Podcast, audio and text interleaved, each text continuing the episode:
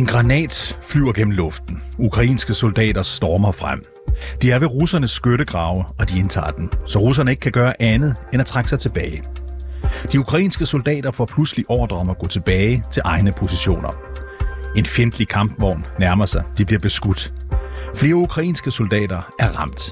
En af dem er Alexei Svinarenko. Han hører flere skud, som danner en summen i hans hoved. Han kigger ned på sin højre hånd. Den er ramt, og han er ikke i stand til at bevæge den. Han opdager, at et fladt segment også har revet en muskel over i hans skulder. Han kigger bagud. En person bag ham har fået benene revet af og forbløder hurtigt. Han selv bliver trukket i sikkerhed og kørt på hospitalet. Du lytter til konfliktzonen, hvor du i dag skal møde Alexi Svinarenko. Han er leder af gruppen National Modstand, en højere radikal milits, der lige nu kæmper under de ukrainske faner ved frontlinjen syd for den ukrainske by Zaporizhia. Og de er langt fra den eneste gruppe. Faktisk lader det ukrainske militær til at være afhængig af de her højere radikale grupper til at gøre det beskidte arbejde i krigen. Men hvad er prisen? Mit navn er David Træs. Velkommen til Konfliktzonen.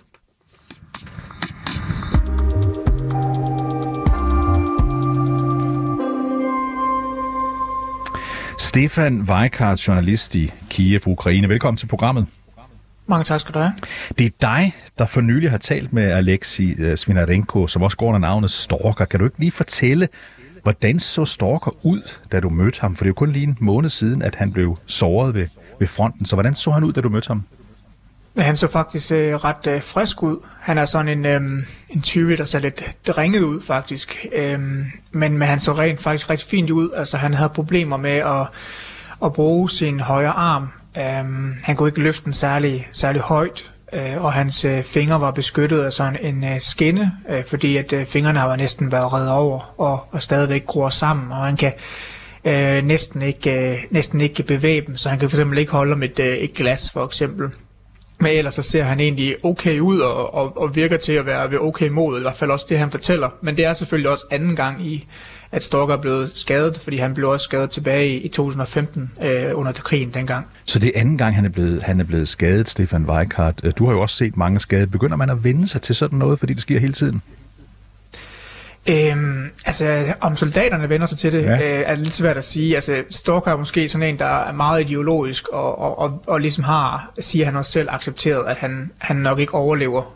Øhm, så, så han lever lidt sådan med, at øh, hver gang han så bliver såret og overlever, jamen så er det bare en bonus og endnu mere motivation til at, til at fortsætte. Og det er jo en del af de ukrainske kæmpere, som, som er sådan.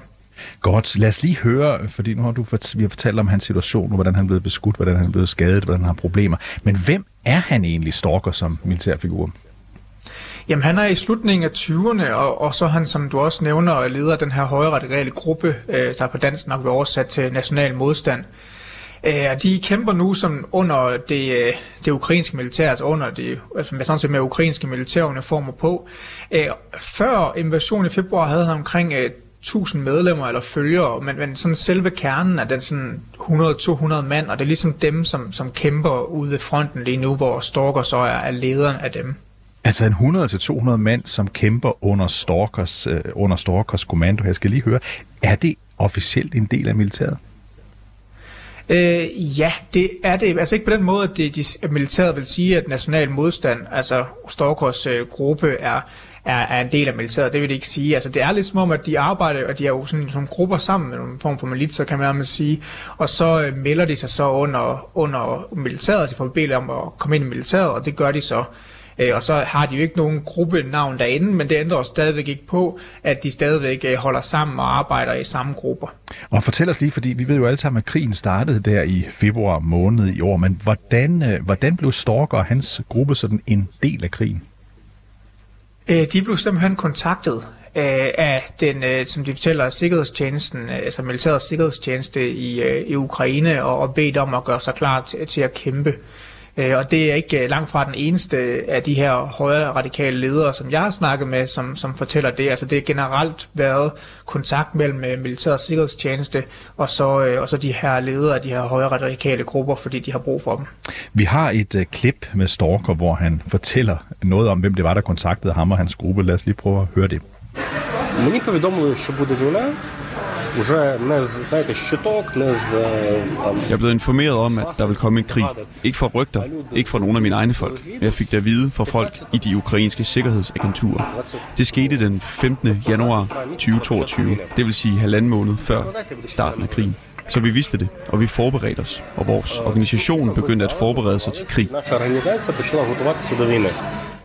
Stefan Weikart, altså med os fra, fra Kiev i Ukraine. Hvorfor skulle Sikkerhedstjenesten og militæret egentlig bede dem om hjælp? Ja, altså ifølge øh, Stalker her, så det han siger, det er jo også, at, øh, at sikkerhedstjenesten eller militæret generelt har været, har været i tvivl om, hvorvidt øh, militæret rent faktisk ville være i stand til at kunne stå imod øh, Rusland, hvis invasionen kom. Og militæret har været i tvivl om, øh, om, om hele herren egentlig var opsat nok til at, at, at, at vil kæmpe mod Rusland, og måske dele af den vil, vil, sige, vil, vil bare løbe, altså at give op. Mm-hmm. Og der vidste militæret så i hvert fald ifølge Stalker, at de kunne ringe til de her folk, at det er jo de her højre folk, som Stalker for eksempel gruppe er jo folk, der også har militær erfaring, har været en del af militæret før. Øh, folk, som er klar til at melde sig til frontlinjen, og i hvert fald ikke rykker sig tilbage, øh, og, og gerne vil ofre sig øh, øh, for deres land. Så derfor så øh, ville de jo så gerne i kontakt med de her øh, grupper for ligesom at bede dem om at gå ind og tage det beskidte arbejde, hvis det var sådan, at det hele skulle ende med at kollapse. Hvilket det så ikke gjorde, men, men, men som man i hvert fald har været en usikkerhed om i militæret, lyder det til. Og de fik også udleveret øh, våben, de fik udleveret ammunition af den ukrainske her, ikke sandt? Øh, jo, det er i hvert fald det, de siger. Ja, så, så vi kan sige, at det du fortæller os her, det er, at i starten af krigen, det vil så sige, at vi skal tilbage i, i februar-marts måned, der kæmpede de øh, i og omkring øh, hovedstaden øh, Kiev, men din reportage her viser, at han blev såret langt inde i Zaporizhia-regionen. Hvordan endte de pludselig der? Jamen det er fordi, at da de startede, der fik Storkos grupper, det havde været forskelligt fra nogle af de andre højre radikale grupper, men Storkos gruppe fik ansvaret for at hjælpe omkring uh, Kiev, altså gøre klar til et, en, en belejring af byen, og kæmpede for eksempel omkring Bucha og Irpin og andre områder også. Uh, og så efter at de russiske tropper trak sig ud omkring Kiev, så uh, blev de sådan lidt mere en, hvad kan man sige, en reel del af det ukrainske militær, øh, og kom rigtig sådan med uniformer på og så videre, og så kom de så ned og kæmpede med, under deres faner, kan man sige, i, i Zaporizhia-regionen i den sydlige del af Ukraine, øh, hvor jeg også kan forstå inden for mine kilder i miljøet, at der også er andre af de her højreorienterede grupper, som, som kæmper øh, enten som, som man kan sige som grupper, eller som individuelle øh, under, under også de ukrainske faner. Ja, Stefan, nu fortæller du jo at et par gange her, at det er en, altså en højreorienteret gruppe, højre radikal kan vi vel godt øh, øh, kalde dem her, Storkers gruppe, der kæmper på den ukrainske side. Men, men, men inden vi sådan fortæller, snakker lidt mere om, hvad det er, de laver i krigen, så prøv lige at fortælle os, hvor langt ude på højrefløjen er de her grupper? Det er den yderste øh, yderste øh, højrefløj. Altså, det vil, vi kan ikke rigtig sammenligne det sådan rigtigt med nogen, øh, altså med dansk politik. Altså, det ville være set som virkelig yderliggående, hvis de var et dansk parti, for eksempel. Altså, men, men den der, man kan kalde højre, øh, højre, de her højre radikale grupper generelt i Ukraine, er sådan, altså spreder også langt. Det spreder fra for nogen der del, altså en flirte lidt med nynazismen, kan man mm-hmm. sige. Og så, så er det også grupper ligesom Stalker, som måske er de lidt mere moderate ude på den her ekstreme højrefløj. Altså Stalker for eksempel mener, at øh, det er okay, at øh, LGBT-folk, øh, de har, øh, altså, de har, de er forhold og sådan noget, men det er noget, der skal foregå i deres hjem. Der er ikke noget om, at man kan få lov til at adoptere børn, eller man kan få lov til at, at blive gift. Altså, der er også meget sådan konservativt syn på kvinderettigheder og, og, og sådan nogle ting. Altså, det, det, er, det er folk, som i hvert fald ikke øh, deler ret mange af de værdier, som vi sådan ellers øh, bryder os med i Danmark, for eksempel. Altså, det er ikke vestlige værdier som sådan, altså ret til at være homoseksuel i det åbne og den slags. Du siger også, der simpelthen også er nogle af dem, der decideret er nynazistiske. Ja, altså det vil det være. Altså, men de nynazistiske øh, folk hører så ikke til i Storkos men de hører så til nogle andre grupper. Og, og mange af de her øh, ledere, altså de, de har jo også forbindelser til hinanden, og, og, og til dels i hvert fald et eller andet udstrækning hjælper hinanden, fordi de er jo også sådan, specielt nu her under, under den russiske invasion, fordi de, de deler nogle af, af målene. Så sig mig lige, når nu Putin, den russiske leder, han gentagende gange har sagt, at, at Rusland kæmper i Ukraine for at befri ukrainerne for nazisterne, er det så for eksempel dem her, der giver ham en, om jeg så må sige, undskyldning for at kunne tale om, for at kunne sige det? Det kan, det kan man måske godt sige, men, men de er jo de er stadigvæk en meget lille del af, det, af, af Ukraine, som man siger, som politiske scene. Øhm, de har ikke, der er ikke noget af de her partier, der har valgt eller kommet ind i det ukrainske parlament øh, i, i mange år. Øhm, og, og generelt så udgør de en meget, meget øh, lille del af det sådan, ukrainske politiske spektrum. Men det, der bare gør, at de stadigvæk er, er vigtige i forhold til sådan Ukraine generelt, det er jo det her med, at det kan godt være, at de kun repræsenterer måske 2-3 procent af, af befolkningen, eller en retning, der i hvert fald kunne på at stemme på dem som parti. Men til gengæld så er de jo nogle rigtig øh, hårde fyre, øh, som... Øh, som har våbenerfaring, som har adgang til våben, og som ikke er bange for at bruge dem, øh, og heller ikke internt. Så det vil sige, at vi har altså her billedet af, vi ser, vi ser Zelensky stå, stå for os, den store demokratiske held, den som vi alle sammen holder med i Vesten, men han har alligevel brug for i den her krig, at de her kontroversielle højrefløjsgrupper, de kæmper for ham og for den sag, der er. Prøv at fortælle, altså, hvad, hvad er det, hvad er, altså, hvorfor er det, at der er så meget behov for at have den med i krigen? Jamen, det er behov for at have dem med i krigen, fordi det er dem, der ligesom ikke er bange for at stå i første linje. Altså, de, øh, hvis, der bliver, hvis de bliver kaldt ind, militæret siger, kom ud her og gør et eller andet, jamen, så, så står de øh, først for. Øhm, og det, det, det er der selvfølgelig også andre, der gør, altså andre ukrainer, der gør, men du kan ligesom være, øh, være sikker på, at de her øh, grupper såsom Stalker, de, de skal nok være der, hvis de bliver bedt om at komme derhen. Jeg vil sige, at, at i forhold til 2014-2015, altså der, der var den her, øh, også blev krigen først brød ud i det østlige Ukraine, hvor de også var der, de her højre radikale, der, der var det som om, at, at Ukraine måske var lidt mere afhængige af dem, end de er nu. Altså ligesom om, at, at der er sket noget, og den, det generelle ukrainske militær er i en bedre standard nu, end det var tidligere, og derfor har betydningen af de her grupper mindre, end det var før, men det er stadigvæk nogen, som, som det ukrainske militær i hvert fald øh, har brug for i et eller andet omfang, og som også der er kontakt til. Ja, det du nævner med 2014, det er selvfølgelig den oprindelige invasion af Krim og, og krigslignende tilstand i det, østlige, i det østlige Ukraine. Så de har altså været med der. Det betyder vel også, Stefan Weikart, journalist i Kiev øh, i Ukraine, det betyder vel også, at, at de har en erfaring i krig, som, øh, som måske de ukrainske officielle soldater ikke havde i starten af den her krig. Øh, ja, det kan man sige. De er alle sammen stort set øh, veteraner. Det er der rigtig mange af dem, der er. Vi har også et, øh, et klip her, hvor Stalker, øh, vores ven her, han, øh, han fortæller, at der er mange højreorienterede, som virkelig har offret sig for Ukraine i den her krig. Vi skal ikke glemme, at et betydeligt antal højreorienterede både før og efter den 24. februar sluttede sig til de væbnede styrker, både i deres grupperinger, men også individuelt. Og mange højreorienterede ukrainer har mistet livet i denne krig. Ja, du siger før, Stefan, at Ukraine simpelthen har været afhængig af de her højre radikale grupper. Hvorfor en position, hvilken indflydelse giver det dem så? Jamen det gør jo, øh, for eksempel hvis vi spoler igen tilbage til 2014-2015, så gjorde det jo, at mange af de her øh, blev set som helte i Ukraine, fordi de simpelthen havde været med til at forsvare landet, og øh, nogle af dem, der havde stået øh, ved frontlinjen og været, og været først fremme. Ikke? Øh, og det samme er jo, er jo tilfældet nu en del af de her grupper bliver jo stadigvæk hævet frem, altså som værende, øh, som værende helte, og det er jo klart, det giver dem noget, noget politisk pondus og noget, noget indflydelse. Øh, det har de jo ikke tidligere, altså før invasionen i februar, været i stand til at rigtig omsætte til politisk magt.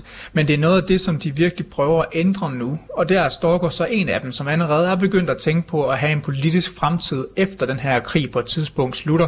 Altså at han vil prøve at træne på den politiske scene i Ukraine. Altså stille op til et valg. Han mener også, siger han til dig, at den øh, ukrainske højrefløj skal forny sig. Якщо ж говорити за тему, що ми станемо більш впливовими, так, звісно, проте головною проблемою правих Selvfølgelig får vi mere indflydelse efter krigen. Men højrefløjens hovedproblem var, og er, ikke fraværet af indflydelse, men manglen på et fuldgivet system og ny ideologi, der vil være effektiv i det 21. århundrede. For at genopleve de gamle højreorienterede idéer, der engang eksisterede, er det samme som at forsøge at vinde et løb i en bil, der er 100 år gammel. Du vil aldrig vinde, for du er teknologisk bagud. Vi har brug for en ny, højorienteret ideologi, som kan blive udbredt i samfundet. Ikke kun i Ukraine, også i Europa som helhed. Ja, det er jo store mål, som Storgaren han har her. En helt ny højreorienteret ideologi, ikke bare i Ukraine, men i hele Europa. Hvad er det for en ideologi, han drømmer om? Jamen, han vil ligesom revurdere, øh, eller redefinere, hvad det vil sige at være og højorienteret. Altså han siger jo, at klassisk, så er højorienteret ifølge ham været sådan lidt mere nogen, der har været måske antidemokratiske i et eller andet omfang. Nogen, som har været måske lidt mere russiske, øh, i hvert fald man ser også lidt på partierne i, i, i Europa, siger han. Øhm, og sådan lidt på den måde, og det siger han, det skal vi ikke tilbage til, det vil han gå op med. Altså han vil gerne have, at vi skal omfavne det vestlige, altså som der, hvor vi skal finde støtten og magten.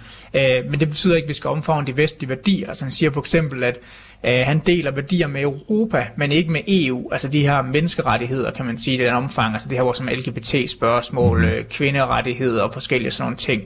Øh, han er mere på sådan de klassisk konservative værdier og sådan en stor fokus på religion, og drager dermed også nogle paralleller til den udvikling, vi har set, der foregår i Polen her i de seneste år. At det er sådan nogle ting, øh, som er den nye form for højorienteret ideologi, som, som han meget gerne vil være med til at, at udforme, også som mange andre af de ledere af de her højre radikale grupper, som jeg har mødt tidligere også før invasionen, øh, er helt enige i, at det, at det skal finde sted, og derfor så snakker de også på kryds og tværs med hinanden, fordi de ved, at de står stærkere sammen, end vi står hver for sig. Så altså et Ukraine, der måske øh, kunne blive medlem af den europæiske union på et eller andet tidspunkt, men hvor Storker hellere siger, okay, hvis vi skal derind af, så er det Polen, måske også Ungarn, vi minder mere om end det traditionelle gammeldags vestlige Europa, ikke?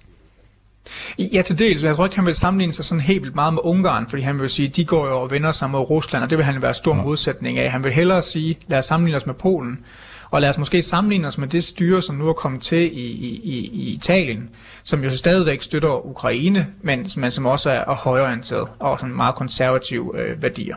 Lad os lige høre øh, Storker selv her sætte lidt flere ord på den her nye højrefløj i Ukraine. Højrefløjen i Ukraine vil beskæftige sig mere med filosofi, international politik og uddannelse, fordi en masse repræsentanter for den gamle, højreorienterede skole døde i denne krig. Det bliver nødvendigt at erstatte dem med nye folk, med ny kvalitet. Er det her, Stefan Weikart, er det noget, han helt konkret forventer vil ske, når krigen engang er, er over? Hvis, vi ved jo ikke, hvornår den krig er over, men hvis vi sådan antyder eller forestiller os, at det er inden for en eller anden overskuelig fremtid, er det så det her, han forventer vil ske? Ja, det, det, det er det, han mener. At han tror, at det absolut det er muligt. Øh, og allerede inden invasionen var der jo møder imellem øh, flere af de her ledere af de her højre radikale grupper, såsom Stalkers, der mødte og snakkede om, hvordan de kunne finde en fælles platform, i stedet for at bekrige hinanden lidt, som de faktisk har gjort i mange år. Øhm, så det er det, det, de tror på, at det kan ske. Men, men det er værd at byde mærke i, at, at sådan, uden for, siden 2014, siden 2015, har de her grupper været ikke rigtig været i stand til at blive enige om ret meget. Og de har faktisk været lidt i kamp med hinanden, altså simpelthen også været i kamp med hinanden, altså stået og haft gadeslåsmål og så videre. Øh, så det er svært at sige, om de rent faktisk kan lykkes med at samle sig, og derfor blive stærkere og få øh, en større politisk indflydelse og være med til at måske at definere noget nyt for højrefløjen. Det, det er svært at sige, fordi de har ikke haft ret meget succes med at mødes øh, rent historisk. Men det er jo netop det, som Storker mener nu kan ændre sig. Altså der er mange, der er lederen, der, der er døde, og der kommer nye unge kræfter til, så som ham, som måske kan være med til at ændre tingene. Spørgsmålet er selvfølgelig, hvornår krigen er over, men også hvornår krigen er over for Storker selv. Og det, til det spørgsmål, der øh, siger han blandt andet sådan her. Efter min opfattelse, så skal Ukraine som minimum have genvundet de områder, vi havde før den 24. februar. Vi kan ikke gå med til mindre end det. Det vil være det bedste for Ukraine. Måske vil russerne igen starte et angreb på Kiev, nærme sig hovedstaden. De vil igen omringe Chernihiv og Sumi. Der vil være kampe, og måske tilbyder de fred, når de har genvundet nogle områder. Men selvom det kan være svært, så bliver vi ved. Ja, vi bliver ved, siger Storker her, men han siger også, at han tror, at russerne vil angribe Kiev, altså hovedstaden igen. Prøv lige at uddybe det, Stefan. Jamen, det er fordi, der går øh, nogle efterretninger om for eksempel, at, øh, at der er flere russiske soldater på vej ind i Hvide Rusland, altså som jo er selvfølgelig på den nordlige del af, altså den nordlige grænse til, til, øh, til Ukraine, og, og, og derover så er der også meldinger om, at de, øh, må sige, de øh, hvidrussiske lufthavne og jernbaner bliver gjort klar til at modtage, øh, til at modtage flere øh, russiske soldater. Så det skaber selvfølgelig i Ukraine en frygt for, at der vil forsøge igen med en øh, russisk invasion af, af hovedstaden her, hvor jeg også befinder mig. Og det er også nogle af de ting, som Storker får at vide af, af de øh, hans kilder i det i militærets efterretningstjeneste i Ukraine, at der er en frygt for, at det her sker. Øh, jeg har også selv lånt nogle kilder rundt i efterretningstjenesten i Ukraine, og jeg får også at vide, at det er, det er noget, som de er nervøse for øh, her i Ukraine kommer til at ske, at russerne vil åbne en ny front igen ved, ved hovedstaden. Øh, men, men, øh, men det er ikke noget, som der sådan er overvældende fare for lige nu, men, men noget, som der måske kan øh, vække bekymring for, måske kan ske om en måneds tid. Okay, fordi det du siger nu, Stefan, det lyder en lille smule pessimistisk set fra et ukrainsk synspunkt, fordi fornemmelsen er jo her på afstand, når vi læser om, hører om, øh, ser om, om krigen i Ukraine, det er, at det går ganske godt for ukrainerne i, i krigen lige nu. Hvad er det seneste nyt fra fronterne? Jamen det er netop, at det går rigtig, rigtig godt for, for ukrainerne. Altså de er begyndt at, at gøre fremskridt også i den sydlige, øh, i sydlige del omkring uh, storbyen Kherson. Øh, og derudover så fortsætter de stadig med at, at have, have tæten, kan man sige, i øh, den østlige del for Kharkiv, hvor de jo tidligere har haft stor succes. Der fortsætter de også med at, at, at presse på og på vej ind i den der Luhansk-region, som øh, Rusland ellers tidligere har sagt er under fuld russisk kontrol. Det begynder i hvert fald ikke at være tilfældet længere. Men når det er sagt, så øh, er der stadigvæk i Ukraine bekymring for, at, øh, at Rusland måske på et eller andet tidspunkt øh, er i stand til at samle nogle flere kræfter og igen begynde at angribe områder, andre områder af Ukraine, såsom øh, Kiev for simpelthen at trække dele af det ukrainske øh, her væk fra de her områder, hvor de nu har succes med deres modoffensiv. Stefan, når du sidder sammen med ukrainske venner og bekendte i Kiev i de her dage, hvad er, hvad er sådan grundfornemmelsen? Er den, at vi er ved at vinde den her krig, eller er vi ved at tabe den, eller bliver den ved i al evighed? Ja, der er stor fornemmelse af, at øh, Ukraine er ved at vinde den, som blandt de ganske almindelige øh, personer på gaden. Øhm, at det her, de her gode nyheder jo fra ukrainerne, som er kommet ind her over de sidste flere uger nu. Altså det er noget, som, som folk virkelig altså, får folk til at tro på, at det, det som de ellers troede var umuligt, øh, rent faktisk kan blive muligt.